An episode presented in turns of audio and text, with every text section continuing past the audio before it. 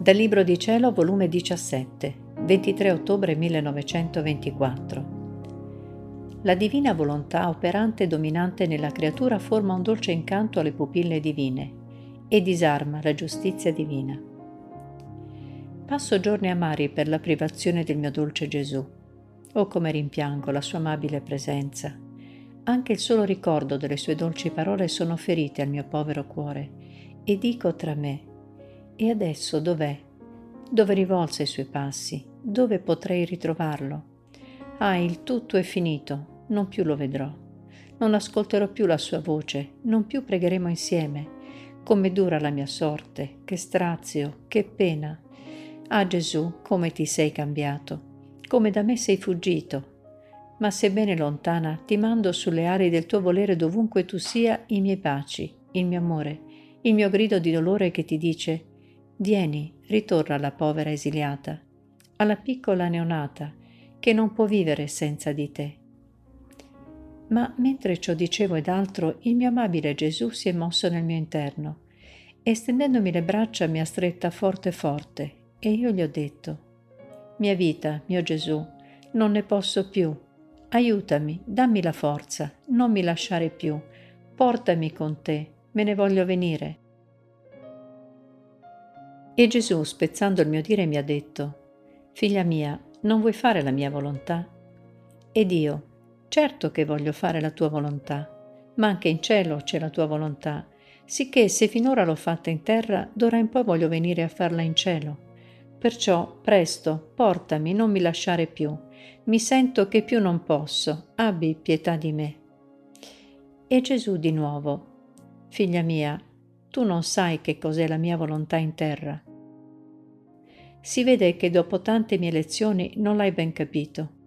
Devi sapere che l'anima che fa vivere la mia volontà in essa, come prega, come soffre, come opera, come ama, forma un dolce incanto alle pupille divine, in modo che racchiuda in quell'incanto, coi suoi atti, lo sguardo di Dio, in modo che, preso dalla dolcezza di questo incanto, molti castighi che si attirano le creature con i loro gravi peccati questo incanto ha virtù di impedire che la mia giustizia si riversi con tutto il suo furore sulla faccia della terra.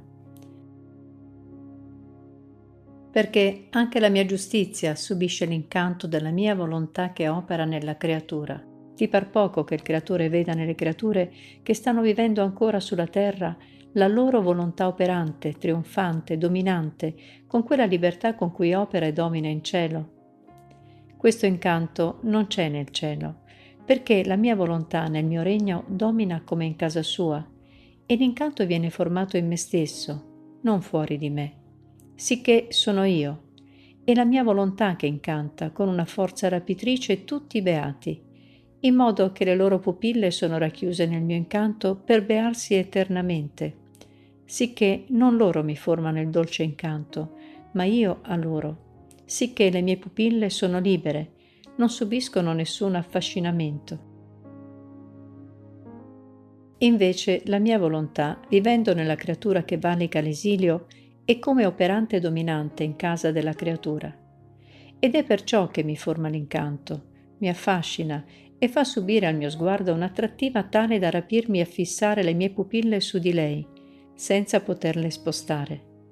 Ah, tu non sai quanto sia necessario questo incanto in questi tempi quanti mali verranno. I popoli saranno costretti a mangiarsi l'un l'altro, saranno presi da tale rabbia da inferocire l'uno contro dell'altro. Ma la colpa maggiore è dei capi, poveri popoli. Hanno per capi veri carnefici, diavoli incarnati, che vogliono fare carneficina dei loro fratelli. Se i mali non dovessero essere gravi, il tuo Gesù non ti lasciava come prima di lui.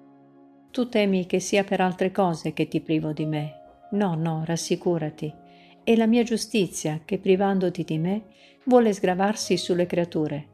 Tu però non uscire mai dalla mia volontà, affinché il suo dolce incanto possa risparmiare i popoli dai mali peggiori.